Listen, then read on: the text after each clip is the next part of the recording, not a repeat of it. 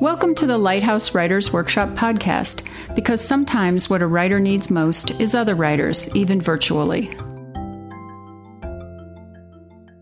The Story of a Book is an event where several Lighthouse faculty and their forthcoming books are celebrated.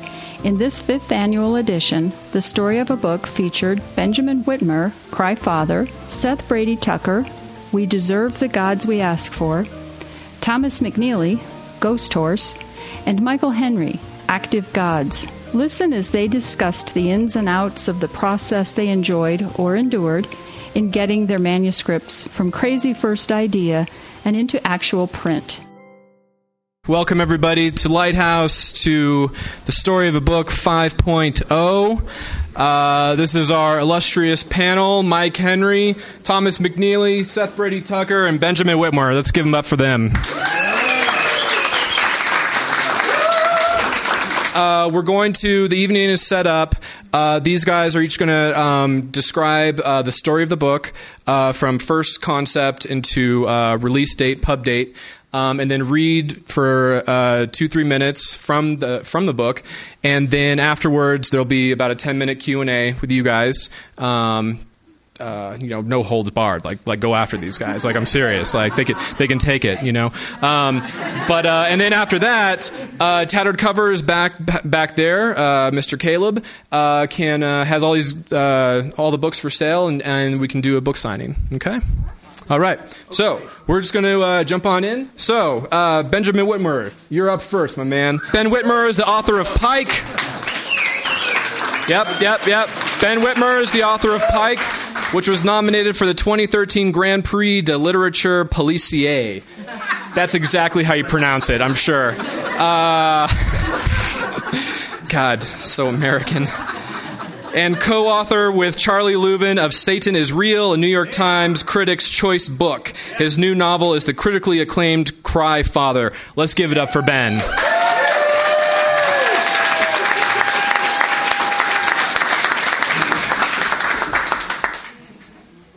Trying to situate my beer. See how that works?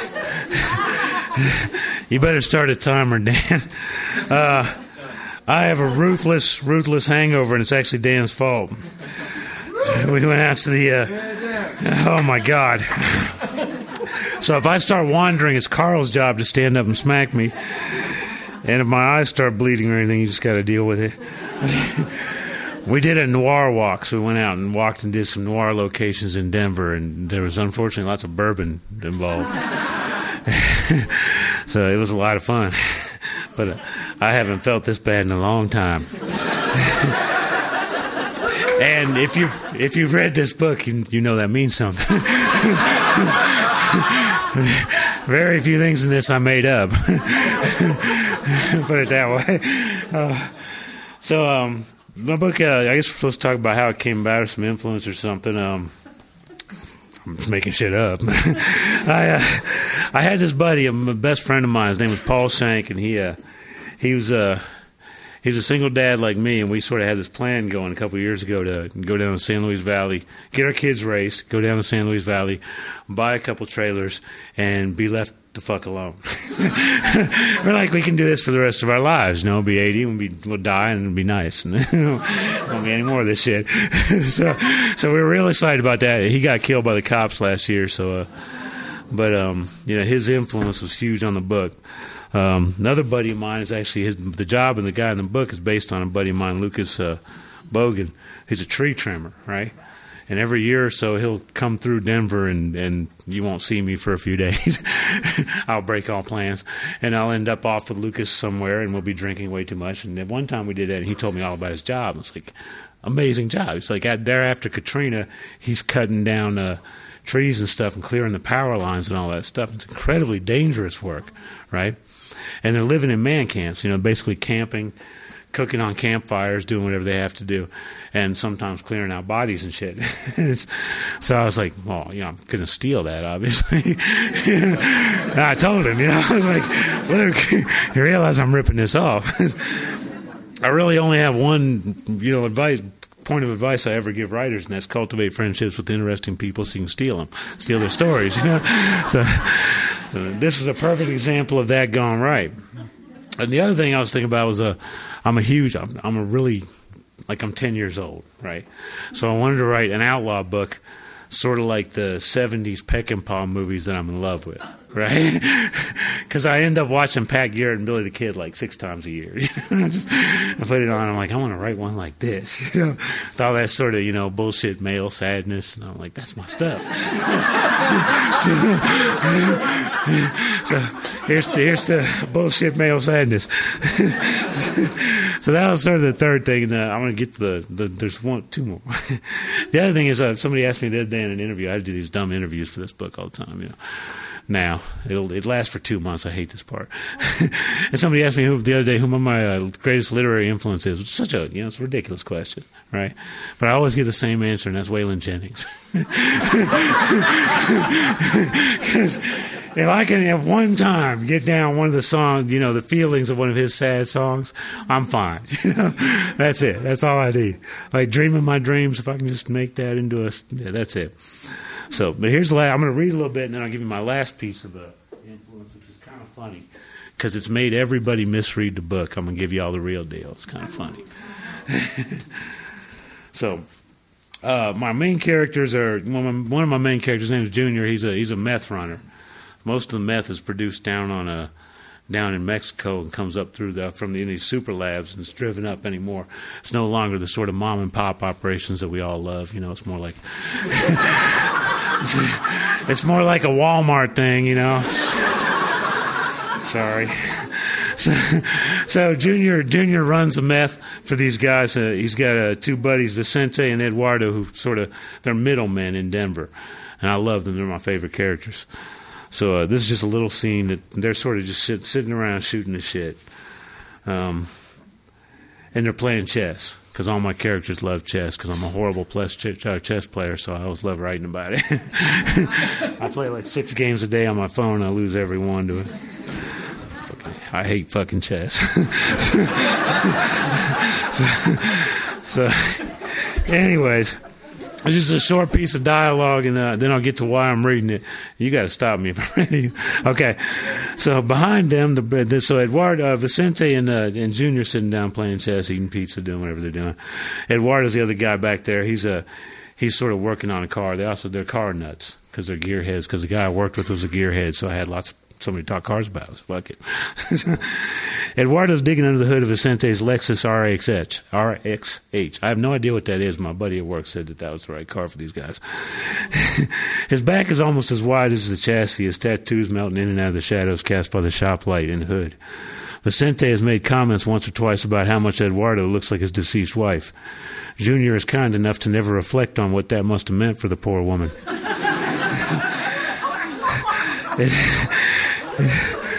Is that your move, Vicente asks Junior? Junior takes his hand off his bishop. Oh, by the way, Junior's a little hungover in this scene, so kind of why I picked it. That's it. There are worse moves, Vicente says. I know.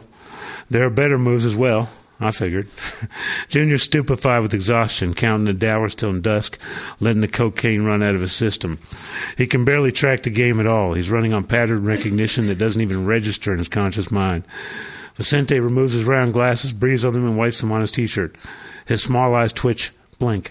I am thinking of going back to cocaine, he says. No money in it, Junior says. That's what you told me. There's money in it. There's not as much money in it. Not as many people have the money to afford cocaine in these economic times. Crystal meth is a working man's drug. Then why go back to cocaine? I don't like these methamphetamine dealers. I don't trust them. They're not like the cocaine cartels. They're not interested in drugs. They're interested in movements. They build schools and roads. I don't give a shit what I'm driving, Junior says. Can you quit snorting the cocaine, Vicente asks? I have to quit snorting it to drive it? It is a good practice. You mean don't get high on your own supply? Exactly, Vicente nods. From the movie. It is a good practice. It's a movie, Junior says. A Hollywood movie with Al Pacino in it. Who gives a shit what Al Pacino thinks? Vicente ponders that, and then he nods again. True, he says, but it still seems like a good practice. Eduardo walks up behind Vicente and puts one of his hands on Vicente's shoulder. Did you move, he asks Junior. I moved, Junior says. You could have forked him with your knife, there and there. I saw it. You saw it when? Right after I moved. Eduardo laughs out loud. I have to make a parts run, he says to Vicente, nodding back at the Lexus. I'll be back in an hour. Food, Vicente says. Pick up some food. Eduardo nods and leaves them to their game.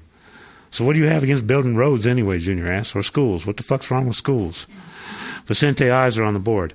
I don't trust movements. I've soured on movements. There's one cartel for methamphetamines now, and it is a religious movement. They carry Bibles of their own sayings. What kind of sayings? A man must get his heart back. We have been wounded so deeply we don't want our heart anymore. They have stripped us of our courage. They have destroyed our creativity. They have made intimacy with God impossible for us. We live in a love story in the middle of a war. That kind. Gibberish. You don't believe in God, Junior asks? Of course not, Vicente says. All right. You do? Yeah, I don't know. Yeah. When you think about it, you mean? Yeah, when I think about it. Then you don't believe in God. Junior shrugs. All right. Vicente moves upon. How is your daughter? She's all right. All right, all right, Vicente said. Everything's all right with you. Everything's all right with me. So... Now, here's the funny story, okay? All those sayings, they're real. Although I had to I had to manipulate them. I'll tell you why in a second. But there's this real guy in Fort Collins, this sort of nuts uh, religious dude, uh, the evangelist. God bless him. He wrote a terrible book called Wild at Heart, which I love. And it's like his the, his thesis is that like men can't form intimacy with God because they're not being actually Christ-like. We need to stop thinking of Christ as sort of this pacifist, you know, wimpy guy. We need to think of him the way of, we would think of William Wallace. And what I love is that he obviously doesn't mean William Wallace. He means Mel Gibson. As William Wallace. so, so I'm like, this is the greatest nonsense I've ever read. You know, that, that masculine bullshit sadness, this is it. so, so, you know, it's, it's, it's the most insane, wild, uh, you know, construction of masculinity that I'd ever seen. So I was like, I'm going to put that in my fucking book. And then I found out, and I can't make this shit up, that one of the cartels, La Familia, the methamphetamine cartels, actually loves this guy. And their leader, not making this up either, El Mas Loco, carries around a little book of quotes from this dude. And you have to read them to be in the cartel. And they really do build school, schools and roads. I mean, they're not all bad guys, except for loving Mel Gibson. I, I just, I love that thread. So I put all these quotes in my book, right? And I was like, yeah, this is going to be fun. I'm going to fuck with this guy. And, um...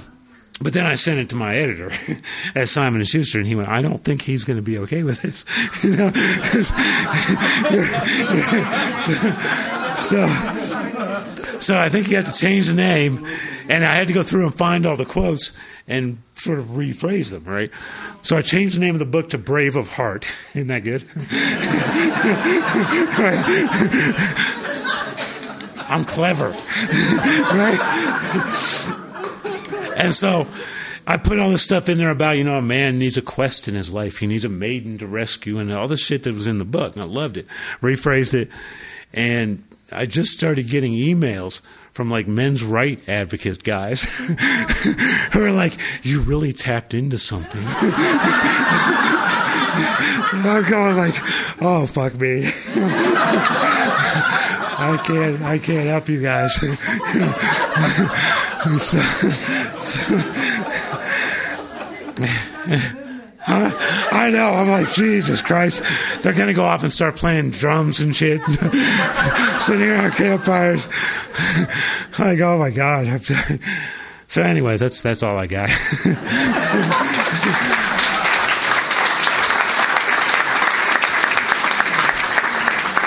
Thanks, Ben. That was awesome. All right. Uh, up second, we have Seth Brady Tucker. Seth Brady Tucker's first book, Mormon Boy, won the Elixir uh, Press Prize and was a finalist for the Colorado Book Award. And his second book, We Deserve the Gods We Asked For, won the... Gavel? How do you say that? The Guyvel? Javal. God. So there's, at one, there's going to be one in every one of these that I'm just going to slaughter. Uh, press prize and was published this month. He is a poet and fiction writer originally from Lander, Wyoming, directs the Seaside Writer, Writers Conference, which takes place annually in May, and teaches at the Colorado School of Mines. Let's welcome Seth.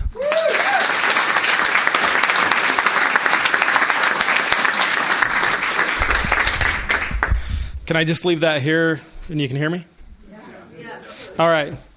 We have a lot of tall people on this panel today. So, shit, I have to follow Ben. Um,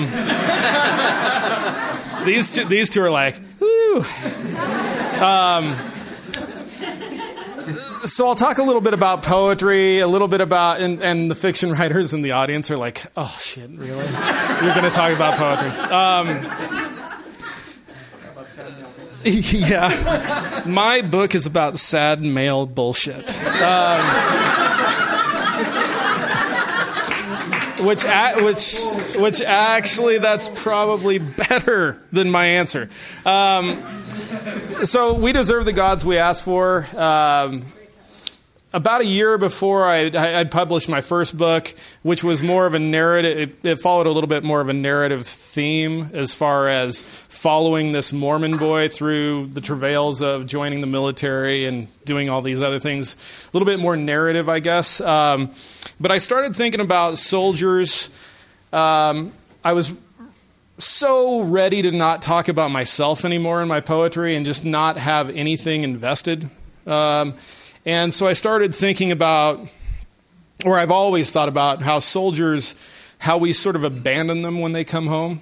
Um, you know, they're heroic, everybody loves them, and then they put on civilian clothes, and they're indistinguishable from the rest of us, and nobody knows sort of what happens to them or where they go. And so what I wanted to investigate is how um, these sort of gods disappear out of our lives. And that was so fucking sad.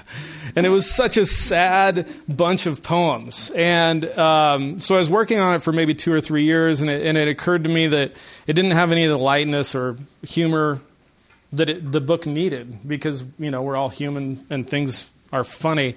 And so I started thinking about how I can inject humor into that. And so I started bringing in more uh, cartoon characters after they've come home from the war, I guess. You know, Popeye, when uh, the cameras have turned off on him, Wile E. Coyote, when he's finally lost the girl and he's never going to get um, Roadrunner, no chance. He just has failed over and over and over again.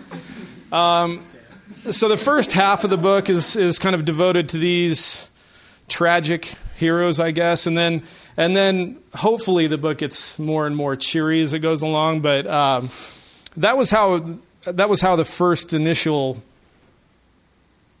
drafts worked. Then I started sending it out to contests. And that's kind of, for the poets out there, that's sort of one way that you can get a poetry book published these days without self-publishing, is to send it out to contests.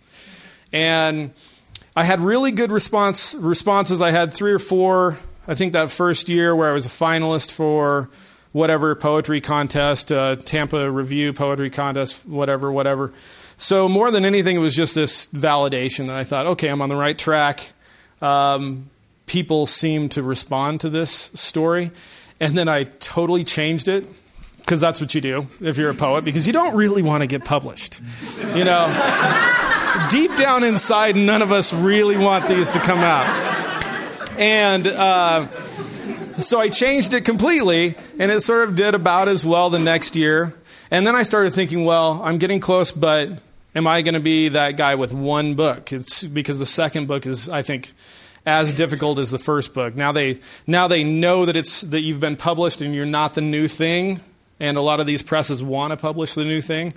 And uh, so I started sending it out. I, I reframed it again, and uh, Nils Michaels, if anybody's read his poetry or is aware of his poetry, he was uh, living in Boulder, great poet. Um, recently moved to back to California, but he took the manuscript and he read it, and he's like, if you're going to name your book We Deserve the Gods We Asked For, doesn't it have to start with the first poem being in the beginning, which at the time was like in the second half of the book? And I'm like, yeah, that would that would be pretty smart. uh, you know, that moment of like, my poetry is smarter than I am. And then anybody who reads it's smarter than I am. And um, so I sent it out that way. It got picked up by Javal Press. Um, I think the Q and A we can talk about sort of how presses work and everything like that. Am I about time? Okay. Um, so I'm going to jump into it. But anyway, so it got picked up. Very happy about it. Um, I'm sure you'll have questions for Ben. for Ben. All right, so this is called In the Beginning, because that's where you want to start with a book that... In the Beginning. Because it cannot begin in any other way, it begins in the beginning with there was dust. And from the dust there was sky, and because and because there was dust and sky, there was wind, and the wind was ochre and rust, and the dust and into the wind, and the dust was a child of forests born, and gardens born, and then a child of sea. And because there was already wind and dust, and let's face it, there were rocks and boulders and terrible cliff faces and the valleys and the bones of mountains, all there for the wind to gnaw upon and devour and shit out, and it was t- until it was totally fucked up and dry and barren.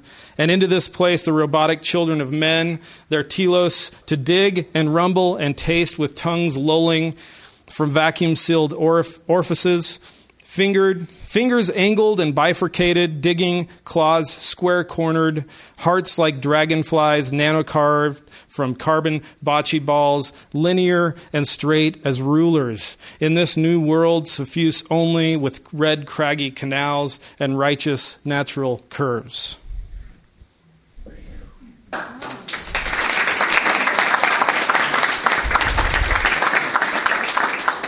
And thank you. No, I'm, I'll, I have a couple more. Yeah. You okay with that? Yeah. All right. I should go out on a clap. All right, and this is called this is called Wile E. Coyote. And I should I actually brought technology because I knew I wouldn't be able to read my own poetry because the print is small. Um, and then I thought that's just going to be me up here tapping in a password. And then not getting it right, and then having to get my wife to come up and help me. So sorry if I'm holding it up to my face. It began with Percocet, Valium, and Vicodin, as it so often does after so many gruesome falls from terrific heights, after all the bone-grinding dust clouds of smash, bam, and crunch. So many locomotives bearing heavy freight out of painted-on tunnels. After a trick, certainly, of corporate America, of sponsors like Acme, Ford, or Calgon, the ancient Chinese betrayal of those clean clothes. But these sound like excuses now, because I was the contracted stuntman, the demolition expert, the adrenaline junkie, then a real junkie. White horse, the only thing left to ride, and you were taking your thick runner's legs to Acme University anyway, full ride, slumming with me even when, even though I was famous, and what happens then is what always happens. City girl dumps country boy. It was too much, I guess, us fucking on the first night. I lost my place.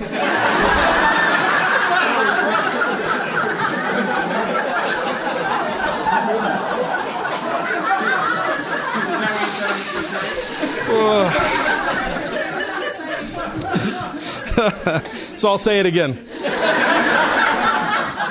It was too much, I guess, us fucking on the first night. Our fires stoked with alcohol, lewds, and ecstasy.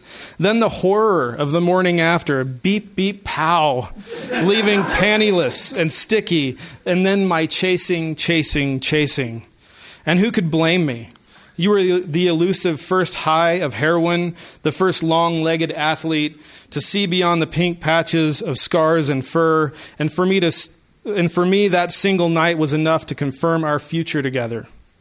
And it began began with my traps of unanswered texts, deleted emails, wilted notes stuck to your car door, and yes, the shameful raw threats that followed. Then yikes, the real dynamite and hammer traps set deliberately to flatten you until you just couldn't take it anymore. But I am over it now, you should know, so you can quit hiding, fire the bodyguards, turn off your security system, and relax. All I wanted was the chance to watch you wash your car in the sun, study you at the window over the kitchen sink, listen, maybe listen to your odd choices of music through the wall, and dream of stroking the long, sleek down of your neck again. Feel something no one from my family could resist. Thank you.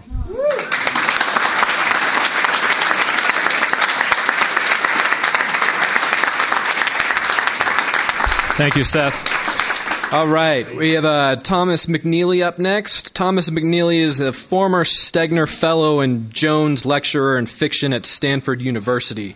His fir- his work has appeared in The Atlantic, Plowshares, the Virginia Quarterly uh, Review, and Epic, and has been anthologized in the Best American Mystery Stories, What If, Writing Exercises for Fiction Writers, and Algon- Algonquin Books, Best of the South, from the second decade of New Stories from the South. He has also received fellowships from the National Endowment for the Arts, the Dobie Paisano Program at the University of Texas at Austin, and the McDowell Colony. He currently teaches in the Stanford Online Writer Studio and the Emerson College Honors Program. Let's welcome Tom McNeely.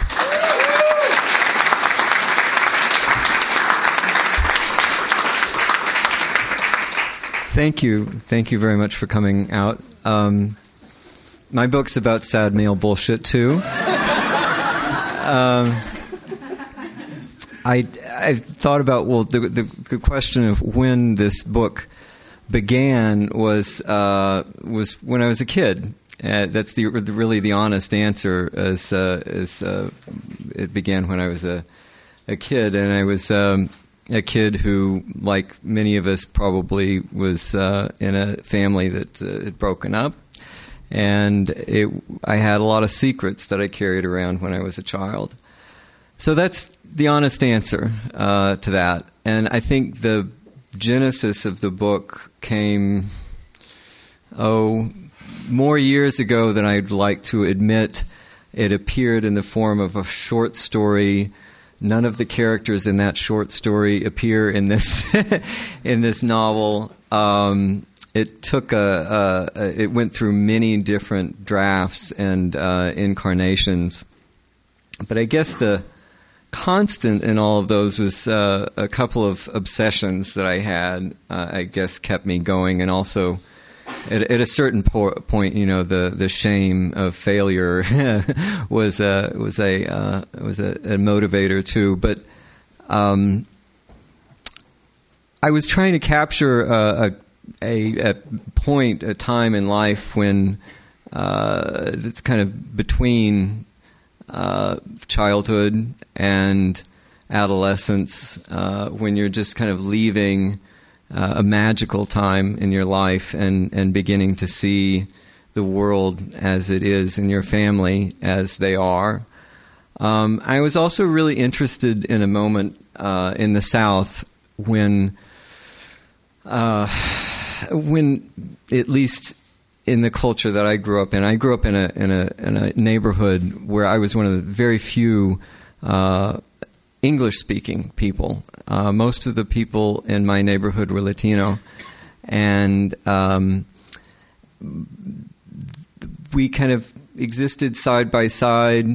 You could play with, uh, you could have Latino friends, you could have white friends uh, at a certain age, but then at a certain age, it not it, it became not okay anymore. Um, And it's a it's a tradition, or a, uh, I don't know what you'd call it, a bad tradition in the in the South. And um, in a way, the the book was trying to get pa- back to um, that moment in time and sort of ask what, what happened there. Um, so I'm I'm just going to read uh, I'm going to read a little bit of the book. Uh, the The characters here are, well, I'll read from I'll read from the beginning, so I don't have to explain anything. I...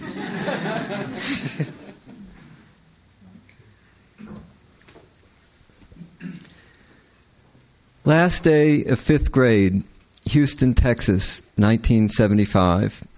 The time before Star Wars. At Queen of Peace, there are piñatas and sugar cookies frosted on natural pastel colors and too sweet fruit punch, mamas in sunglasses chatting with priests, white boys and brown boys making summer pacts. But this is no concern of theirs, of Alex Torres and Buddy Turner's, already hurrying home along the White Oak Bayou to Alex's house. It is Buddy's last day at Queen of Peace. Next year he will go to a new school across the city where everyone is white. But he and Alex won't talk about this. They won't talk about what will happen when Buddy's father comes back at the end of the summer. They have known each other too long to talk about such things. They are hurrying home now, anxious to catch the three o'clock movie on Channel thirteen. In bare dirt yards along the bayou, dogs bark, pulling at ropes and chains, and Alex seems to fade, to disappear. Both of them, Alex and Buddy, have heard the story that the dog's owners teach them to bite Mexicans, a story that they know probably isn't true. And yet, Buddy can't help but feel glad that he himself will be safe. And as soon as he thinks this, he's ashamed. It has been like this since he found out about the new school, as if he is watching himself in a movie. The walls of Alex's room are covered with flattened-out grocery bags, and on them drawings of turtles and gulls from the bayou, of the bayou itself, and mixed with these, rampaging across the city as if they were just as real, monsters and vampires, robots and demons, leveling sky- skyscrapers with jets of radioactive fire. All summer since Buddy visited his father at Fort Polk, they have worked in, on the horse in Alex's room, which smells of sweat and pencil lead and red-hot cinnamon candies that Alex keeps hidden in his desk. Each summer, almost for as long as they can remember, they have planned movies, a mystery about a madman who dumps his victims in the bayou, a cartoon about a gull who follows the bayou back to the Gulf, but none of it has come to anything until the horse. To make the horse look real, Alex says, they will have to shoot hundreds, maybe thousands of drawings, each drawing films six frames, a third of a second of film. Day after day they have labored, Alex sketching four horses to a page, handing each page to Buddy to color and number and cut into four separate pieces. They live within a dream, bleary-eyed, backs aching, nerves jangling with sugar. They don't go outside or watch the three o'clock movie or even the cartoons that play on the far reaches of the U H F channels. Sometimes they forget to eat. Each day folds in on itself and vanishes, and all that is left are the drawings, messages from another world. At the end of the day, each day they take stock. How many seconds they have finished, what is yet to be done. They have a tripod borrowed from Mister Torres and a desk lamp to light the drawings and backgrounds. They have the Super eight camera and five yellow boxes of film that his father took for him from Grandma Turner's house. What they don't have, aside from a tape recorder and money to process the film, is a finished script. Maybe it's halfway done, maybe a third, but he isn't sure. Porque no, Alex says. Alex paces, clicking his cinnamon candy against his teeth, glowering at Buddy, who sits at his desk. Buddy shrugs, concentrating on cutting out the day's drawings with an, of the horse with an X-Acto knife. No tenemos más tiempo, Alex says. Buddy knows what Alex means, that next week he will start at the new school, but he doesn't want to think about it. He doesn't want to think about what will, ha- what will happen when his father comes back from Fort Polk. Lo haré, he says. I'll do it. Este es el gran momento, Alex says. Si hacemos un buen trabajo, nos mostrarán a los estudios. Entonces hacemos una película de verdad. This is what Alex always says, that if they can make a good enough short, the studios will give them a contract. Buddy has seen him on drawing jags before, but nothing like this. The edges of his fingernails are permanently black. On his right middle finger is a callus the size of a dime. Buddy doesn't know if he can believe what Alex says about the studios, but he knows that Alex's questions about the script are fake. Alex could make the movie himself. I'll do it, he says. Outside the room, the doorbell rings, then come muffled sounds of Mister Torres opening the front door and Buddy's mother's voice. He looks up from Alex to the drawings of the horse, imagining the scene in the living room. Mister Torres, stocky, crew-cut, still wearing his work shirt and slacks from his office job with the city, smiling as stiffly as a mannequin, his eyes watchful, having nothing to do with his smile. His mother, her arms crossed over her white uni- hospital uniform, her weary face beautiful, transformed, as it is not when she sees his father. Alex sees him. Alex eyes him, like Mister Torres. Then he reaches past Buddy, opens a drawer, thumps a stack of paper on the desk, the drawings they have made that summer. Coge la máquina, Alex says. Buddy hesitates, listening to his mother and Mister Torres in the living room. They know about the movie, of course, though he wishes they didn't. He wants the movie to astonish, to annihilate. Unfinished under adult eyes, it is only childish. Andale, Alex says. From under Alex's bed, Buddy retrieves the black leather bag and unzips it, releasing its smells of cedar and oil and the faint, bitter smell of Grandma Turner's house. Among the five yellow boxes, seventeen and a half minutes of film is the camera. Super eight hundred Electro reads its metal plate. There are dials to record the length of film in meters and feet, dials to adjust shutter speed and widen or narrow the aperture to film indoors or out. He presses the trigger. Its sleek black metal feels powerful, irrefutable in his hands. Andale, Alex says. Mira. Alex presses down on the top of the stack of paper with one hand, holding up the other end with his fingertips, a flip book. Buddy uncaps the lens. The pages are dirty and smudged, ones he has seen a thousand times. But in the camera's dark box, its square screen, what he sees is already different somehow, part of a story. In herky-jerky motion as the play- pages blur past, the horse bursts from the ground, no more than a skeleton, his eyes edged red like glowing coals. His cur- coat turns smooth, his wings fan out. He tosses his mane, striking lightning from his hooves, his eyes like quicksilver mirrors.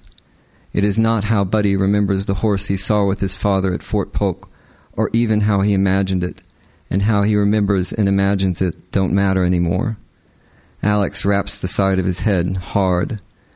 Piense en las cosas buenas, he says. That other crap is just crap. Just crap, Buddy says, knowing what he means. What he means is what Buddy told him will happen when his father comes back. What Alex means is the whole adult world, but he doesn't know if he can believe him. Thank you.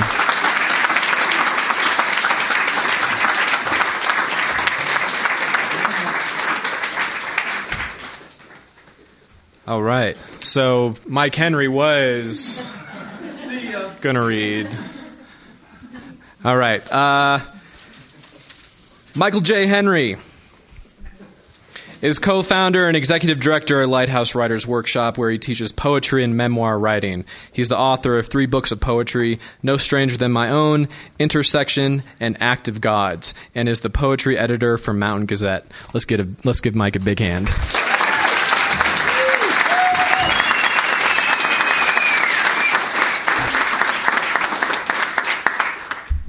Thanks, everybody. Thanks for coming out. Um... This is a weird experience for me because usually when I walk into a room, I'm almost always the most macho, masculine guy around. Um, why are you laughing? Um, so it's just weird to be at a panel with... They're almost as macho and masculine as I am. Yeah, right. Um, so you, uh, you can probably guess what I'm going to say next. My book, too, is also about bullshit male sadness. What male doesn't write about such things? Um, so the book. So it's my uh, second full collection, um, and I'm the kind of person who um, I don't like feeling anxious, like I feel right now. Um, I only had two beers. Um I don't like that feeling. It drives me crazy, and I just don't like it, and it, I can't handle it. But and yet, I'm like one of those kind of... I, I've always been, you know, talking about your childhood. I'm one of those kids who, like, you know, who would lay in bed until just the point when my mother was just about to just, like, tear the house down. Like, you're late for school! There's something about that sort of that, that beautiful, sweet moment before something really terrible happens. Um, so, um, I, I was really busy, and... Um, The first book was a surprise. Uh, you know, I, I felt like I didn't deserve it. It happened. It was, it was something that happened. You know, it was great. Um, and so um, I started writing poems, and I didn't really think about a second book. Um, I would steal moments um, when I, whenever I had time. I would, you know, run run over to coffee shops before I ha- had to teach a couple hours before and tell people, oh, I'm I have to go prep for class. And as as my wife, who's a fiction writer, a fiction teacher, says, you know, for poets, getting ready for class is like twenty minutes, read the poems, write a few comments, that kind of thing. She has to spend hours. She's reading twenty-five pages. She's always like, oh, you got to... I'm like, but emotionally, it's really exhausting. So um, I really have to feel the poem. Um, so I would steal away, and I would just write, and I wouldn't think about it. Um, often when I teach classes, we start the class by doing a free write for ten minutes. I usually... did the free write along with my students um, in ten minutes. You just give them a random prompt and we would write. And so I would just do that. And I just tried not to think about it, because when I thought about it, I would feel anxious. Um, you know, of course you feel like, oh my God, this, these suck. I, you know, I, what am I doing? Why, why am I doing this? That kind of thing. Um, and so I would just I would just keep writing, and I kept writing. And over the course of probably maybe two, two years, maybe three years, um, I ended up writing a, a draft of probably thirty-five, maybe forty poems. And so at one point I sat down and I, th- I said, okay, I should see what I have. Maybe I have something, you know. Um, I didn't really look at the poems much before that. I revised them, but I never thought about them as, as a collection. So um, I put them all in a folder on my desktop called New Poems. And it turns out I had, you know, I had these, these thirty-five poems. And then I started to see them sort of speaking to one another. Some of them were really repetitive. There was like, you know, the bullshit male sadness poem over and over and over again, just in different scenes at different times of day. Um, so it was easy to say, well, this one's better than that one, so you just toss the, the bad one out. Um, but I started to see these interesting themes, and I think... Um, You know, for me, it was a sort of a surprise. There were a lot of poems that had prayers in them. You know, I went to a I went to a, a Jesuit high school for two years. Um, I didn't I didn't get kicked out, which was great. It was a wonderful experience. Um, and I went to mass whenever they had. And the cool thing about this this high school, this Jesuit high school, when you went to mass and you had you had the blood of Christ, it was real wine, which was probably illegal because the drinking age back then in New York was eighteen. But you know, we were we were chugging, so. Um, And it was a great experience, but I, I'm not a religious person. But um, a lot of the poems had kind of prayers, or at least a, a sense of desire, sort of, I guess, a middle-aged desire, dare I say.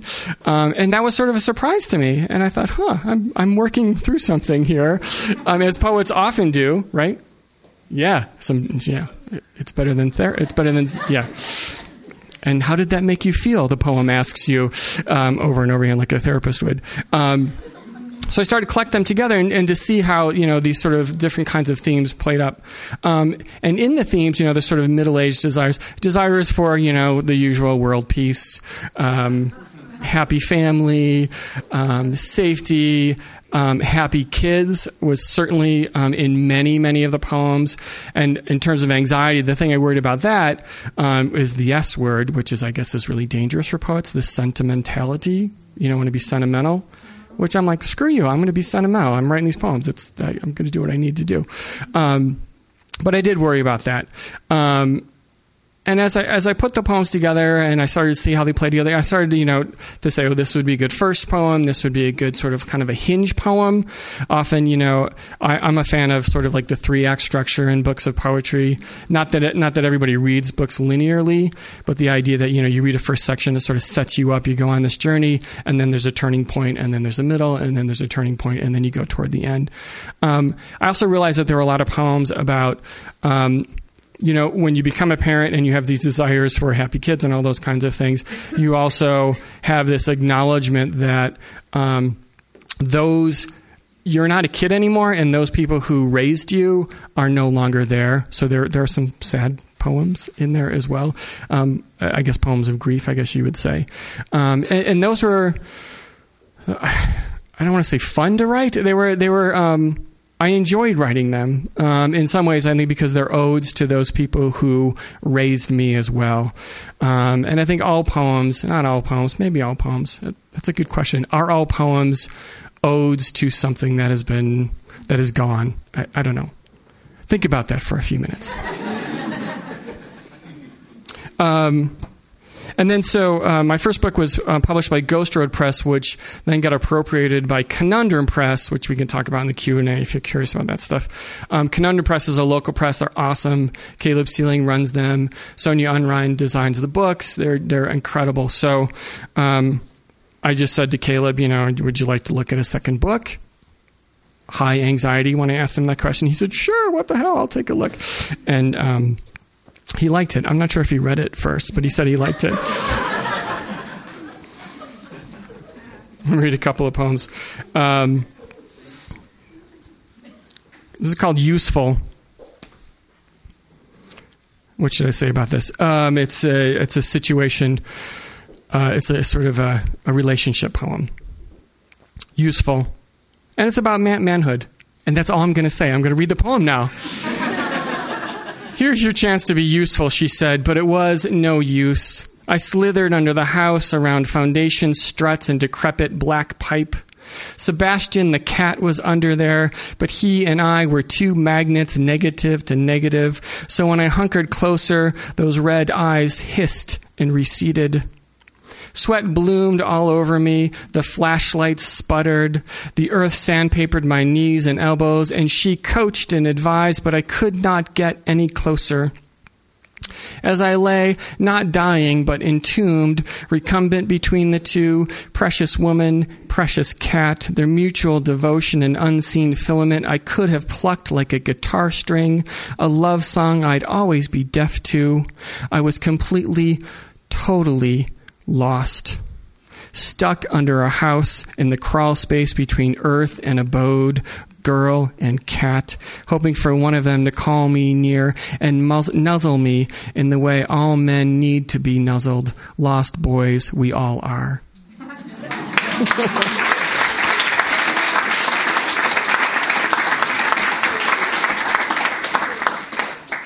That kind of fits the subject, doesn't it? Yeah, right? Yeah.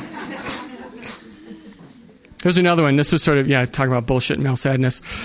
Um, this is kind of autobiographical. Um, and it took place in, in, in my twenties. Um, a little bit is made up, but um, so in your twenties and you're sort of an artistic fellow, you think you're really deep and you know what's going on.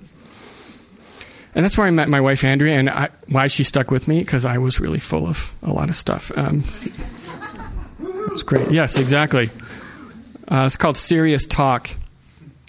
And there's a reference to The Replacements, the band, one of the best guitar bands ever. Yeah? Okay. Yeah. Serious Talk. You and I settle in against the wood, dark wood bar as the Replacements song, Here Comes a Regular, pulls us into the ease we used to know. In our late twenties, we are sage men who talk of big things, summer plans, grad school, women, and their complaints. And then eventually, solemnly, because we are serious dudes, our parents. How when they're gone, they're gone. The absurdity of it. Where the hell did they go? And how lonely or inscrutable they were when they were here, when they still wore shoes, not those final casket shoes, the ones with scratched and burdened soles, which, come on now, is a word we are too wise to consider a worthy symbolic homophone, so hokey and overdone. And we confess to each other, how lonely are we? Pretty damn lonely. Mostly when the season is brutally cold or killer hot, when our lives are chugging onward, but no one comes knocking or pens us a letter. We sip the Bass Ale from the bottle, taking our medicine, doctor's orders. We are through with purge and drama, with idiot intoxicating weeping and wall punching. We are done with driving fast and drunk down blurry streets. Like Bishop says, the art of losing isn't hard to master, and we've had lots of practice. An hour glides by, then another. The buzz washes over us with a sweet rocking undertow, and the place is suddenly packed and loud. We run our hands along the smooth shores of the fine wood and order another round. Maddie, you and I are brothers from Buffalo, New York, and like all men of this city, we drank to make it feel less like disaster, drawing up vague but earnest plans to forge and hammer a silvery booster rocket to someday blast us into a most flawless orbit. Thanks.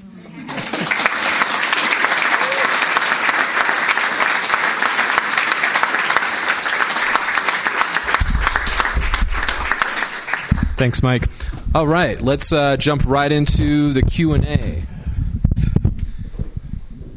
Anybody, anybody? Yes. Yes. Um, I think it can't go unknown that all of you are men. Oh, yeah.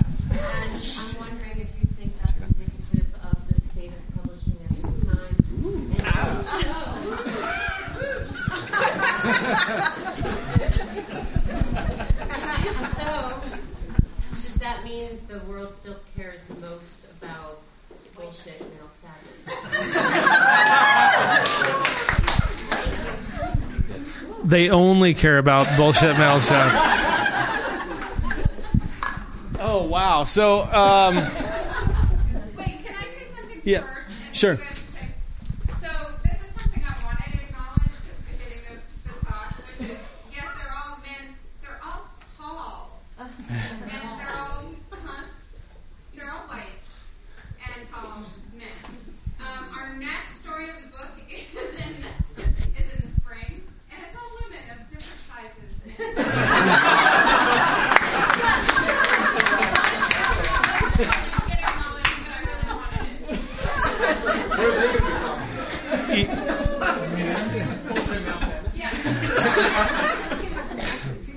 So, yeah, so it's all bullshit. Female sadness is coming next. Um, you know, an honest answer is I think that the the publishers are more aware of this, the discrepancy because of Vita. Um, if people are aware of that, I would go to that website. It igno- it talks a lot about, um, especially reviewers, uh, especially how many females are being published in the industry. Uh, by what journals and things like that. So if you really care about those journals that are not paying much attention to female voices, you can actually go and check them out and see which ones are not doing it.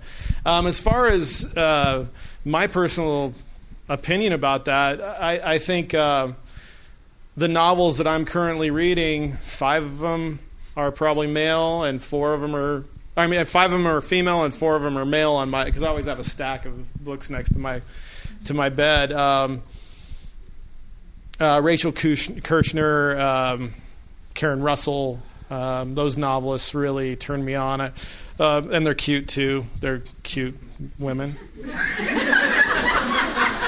Great writers. Um, so I don't know. Time to go.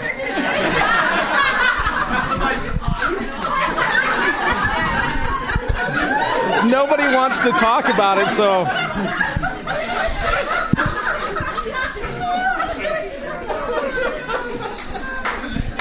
And anyway, was that was that good? Do you guys want to take that on? Yeah,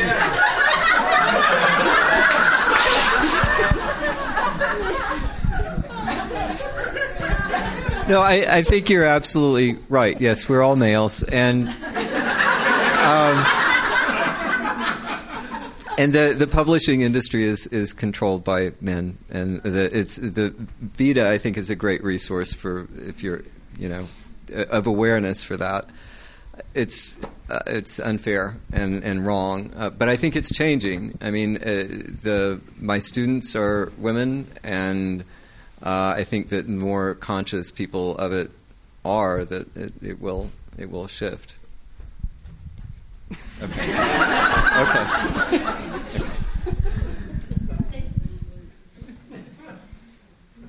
Yes. With the two novels, do you do you um, always know how your book will progress? Do you, when you, you, you think how you genesis of the book, but do you always have the ending clear or the beginning clear or sort of like an outline from the get-go, or how do you progress with that? No, the the the first draft of this book I wrote in three months, and and it was very little, very little of that draft remains uh, now, and um, I, I'm glad. I, I well.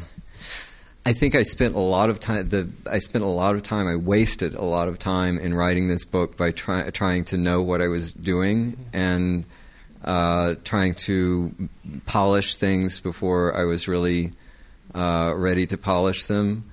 The beginning that I just read to you, I was one of the last things that I wrote about the wrote in drafting the, the book um, when I was. Um, had taken a lot of painkillers, and I, I, I, I, had, I had broken my foot, and, and anyway, that's another story. But I, I, the more um, you know, novelists I know, and the more novelists I talk to, um, their advice to me, which took me years to listen to, is to try to keep things as loose as you possibly can as you're going along. Otherwise, you just are boxing yourself in. I don't know. Ben? I'll just say the same thing.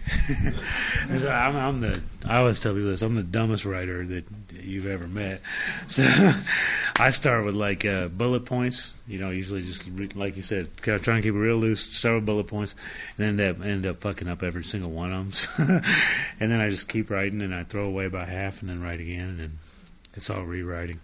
Yeah. This book actually started out as a uh, failed framing device for another novel. It was a historical novel set in the eighteen nineties in Denver, which is unpublishable. So I guess I had to work out the themes that way and do them this way. So I threw away maybe four hundred thousand words before I got this word done. Yeah. Yeah. I'm fine with that. Yeah. But I'm stupid, and there are smarter writers who do do things correctly. I'm just not that guy. Yes. Um, I am. Uh, I have uh, received a comp, my first contract for my first book. Congratulations! Yeah. So now I'm looking at marketing down the line. Do you have any good marketing secrets? Your publisher is not going to do anything for you. um, I, I've spent I've spent the, the better part of the last year trying to to teach myself how to do this, and um, I think the best advice that I could give you is that if you can afford to hire a publicist, you should do so, um, because it, I've I've spent far more than than what I would have. what I would have paid a publish, publicist to in time, and I've done it incompetently. Um, so I think it, it that's something, if you can afford it, would, it would be a great um, idea. If you can't, I, there's a whole world of like the of, of book groups, and it's all through the internet, and that so that's you know what I'm trying to educate myself in now. Um, but it's a tremendous amount of work. So, congratulations! You know, that's it's great. That you. Do you want to speak to that? I don't have anything to offer on marketing. I'm terrible at that too. So I just try and you know show up. That's all I got.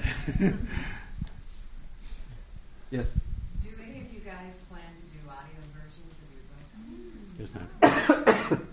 They've done an audio version of mine. I don't. I won't listen to it for the obvious reasons. But uh, they, they got it out on one of those audiobook sites. You can get it in Audible. Did you have to read it? Hell no. I would not do that. I mean, they got some actor. I don't know his name. It's Doctor Who or something.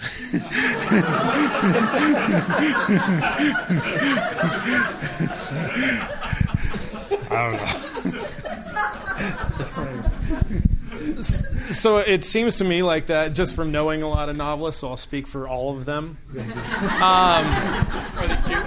Yeah. Cute novelists, you know. Um, you know, a lot of the times that's just out of the writer's hands, it seems like. It's, it's a contracted thing with an agent. It happens.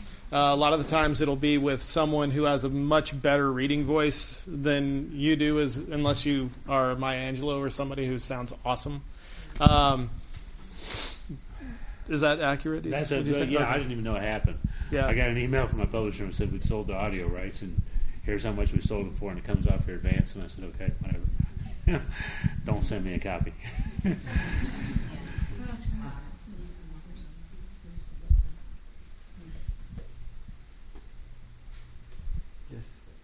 Uh, this did not seem to be the first book for, for all of you, so could you tell us what the difference between your first book and this, uh, the experience was like? Oh, this is my first book. It is? Okay. Do you want to talk about it? Yeah. Yeah. Um, the difference. Uh, well, in terms of uh, collections of poetry, it seems like when you get a first book out, it's sort of like your earliest, greatest hits. Uh, so there's really not a coherent theme. You're just like, oh my God, I'm getting published.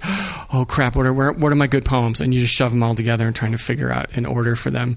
Um, that was definitely true for my first book. Some of them were from my um, graduate school thesis, um, and then you know from the ten years after that, um, poems that seemed to fit. And what you do is you, it's sort of like this. Um, you, you keep judging the poems and kicking out the ones that are at the bottom of the list. Like, this one's not good enough to make it in the book, and I got a better poem to replace but replace it.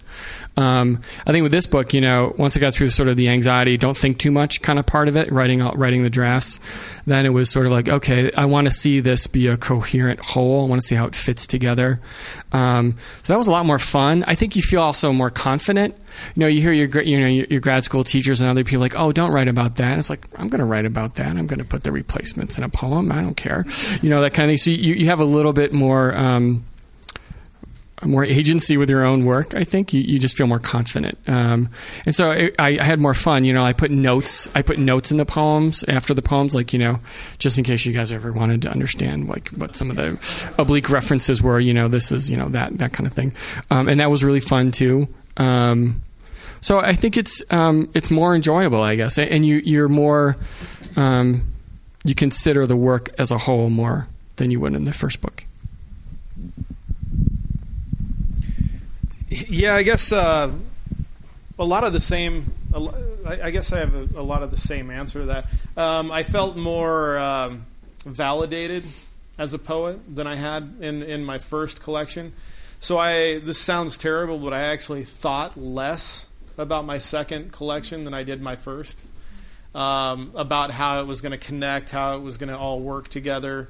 Um, one of the things about poetry collections is that, is that sometimes, or a lot of the times, they don't have any sort of thread running through them.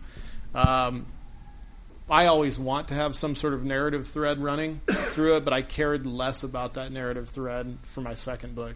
And I think it, it, a lot of it's just that validation. You kind of are like, wow, okay, I'm sort of a poet at this point. I had a book published. And then now you, so you're forty-four percent poet at that point. And then you get the second book published, and now you're forty-five percent authentic poet at that point. Um, but I don't know if you ever feel maybe that last moment in bed at ninety-five years old, you're like, and then, oh, I'm a poet, one hundred percent poet, and you just keel over, and that's it.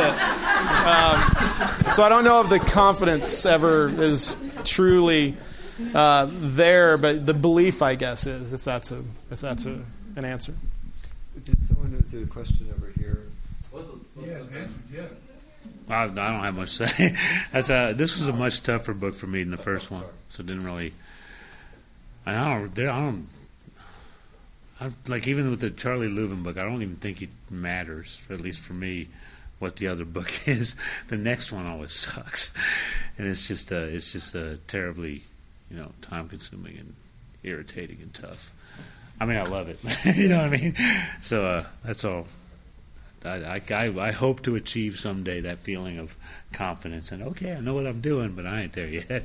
So maybe. Uh, I'd like to ask Ben a question about editing.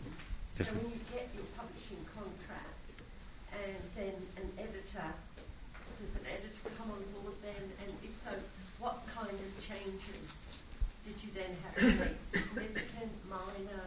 How did that work? It depends on the book. On the first book I've read, the first novel I wrote was with a small press, so they basically copyedited it yeah. and said, you know, you spelled all your Spanish words wrong, you're an idiot. So went back in and did redid those. But on the on this book, you know, so um, they have a real editing team and all that. My editor, his name's Adam Wilson, uh, and he's uh, he's brilliant. You know, I wasn't sure how it would go, but he sent me a letter. The first letter he sent me on this book. He said, here's what I think your twelve themes are, you know, your top themes, and here's how I think I'm going to help you hone those themes so that they make more sense in the book. And he was dead on. I mean, like every single thing. So I he just had an amazing amount of trust for him at that point, and uh, really excited. I never had that experience before. I've met people who've had bad editors, you know, and that's uh, that's a horrible, horrible thing.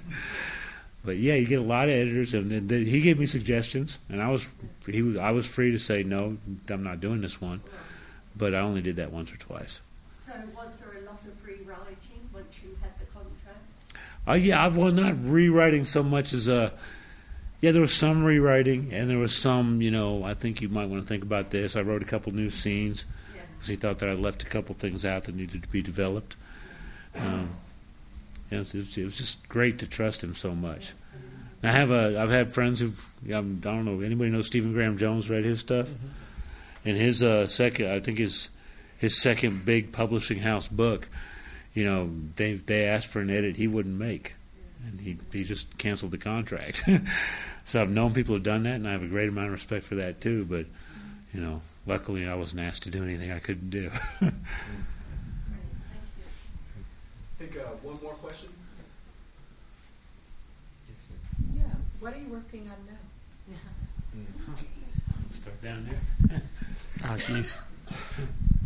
Um, not much.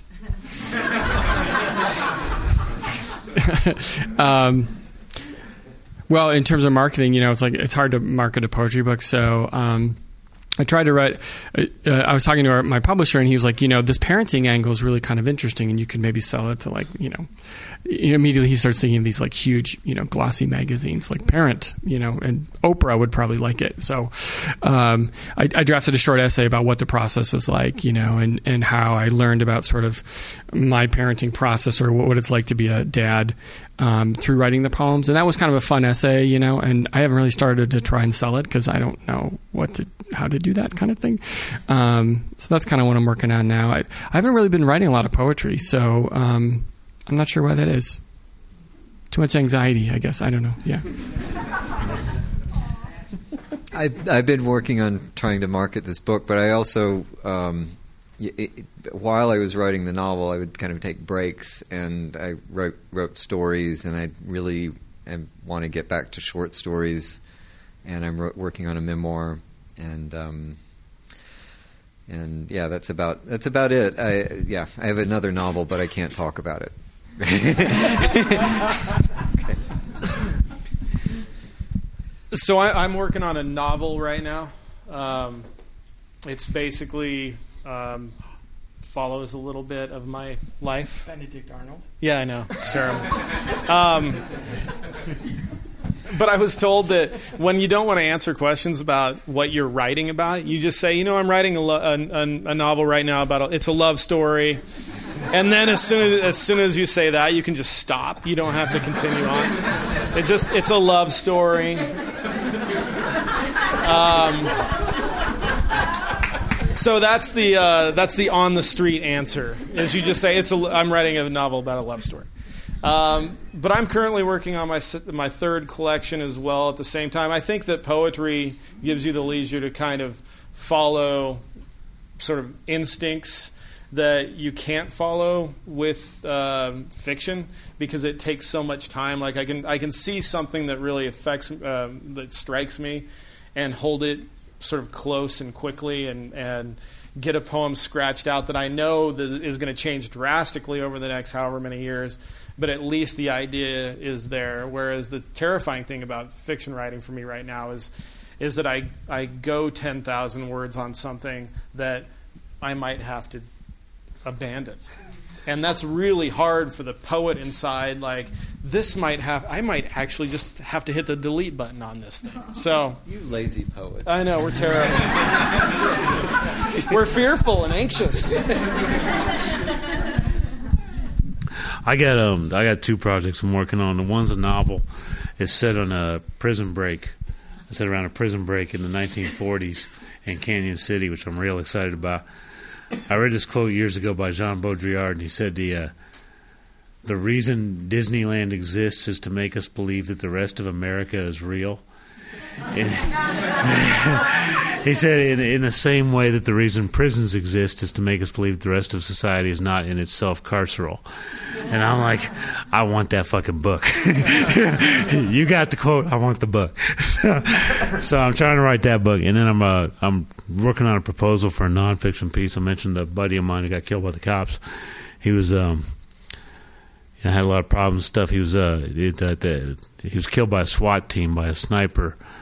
They surrounded his house, and at the end of his life, there were two armored vehicles, uh, one hundred officers, a helicopter, and they shot him in the head. And they had every intent of killing him from the minute they showed up. I read somewhere that uh, uh, Sorrows of Young Werther, when it was published, it uh, it caused suicides across Europe from all these sad young men. And I only want to cause one suicide, and that's the guy who killed my friend. So that's my goal. I have lofty literary aspirations. What's that? One more question? Oh, yes, one more question? Yes, back there. Cool. Um, so all four of you are teachers, whether it be at Lighthouse or at another uh, university, and as you've written your novels or you're going forward with your new works, how have you found that teaching fiction or poetry influences your writing? Oh, that's a good question. I learn more from my students than they learn from me, uh, definitely. I mean, I it, you have to, I think, um, it, it, it in t- teaching fiction writing or in, in uh, looking at stories, uh, published stories by master writers, by great writers, I'm always, I always feel like I'm learning from their work. Um, it's not me teaching them a lot of the time. Um, so, and by that I mean that um, I think you're taught a lot of things in, in graduate school, or, or you know, you, you, there are accepted ways of writing a story, and you, that's constantly challenged in, in teaching, and it's constantly challenged in how people are responding to uh, uh, published work. So that's, I mean, it's very valuable to me as a, a writer. Yeah, it's just inspiring. I mean, you know, just to see other people trying new stuff out, uh, being willing to risk themselves. You know, I just love that. Of course, the ten-minute free writes in the beginning of class is really good for me, too.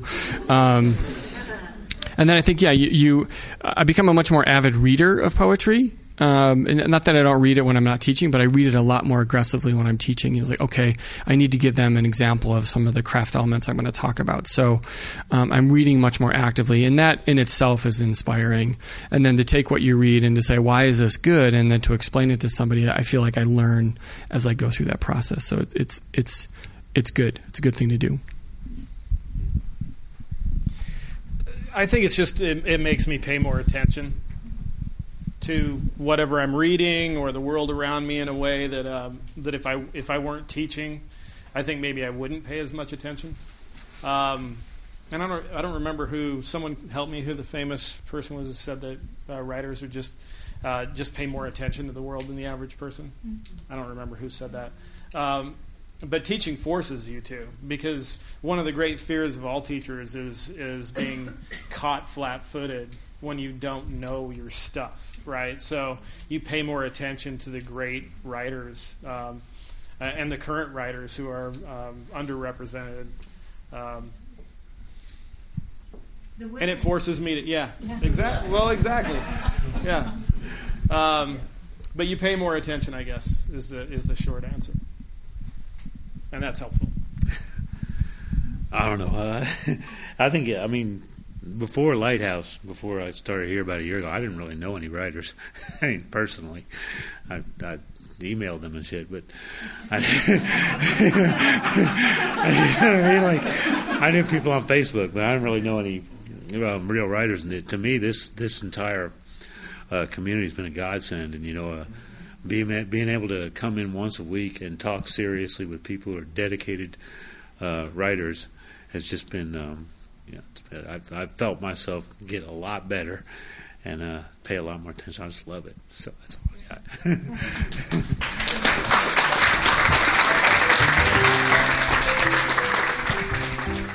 Lighthouse would like to thank the following generous donors that make events like this possible: the Scientific, Cultural, and Facilities District, the National Endowment for the Arts and Artworks, Colorado Creative Industries, Denver Arts and Venues, and many others.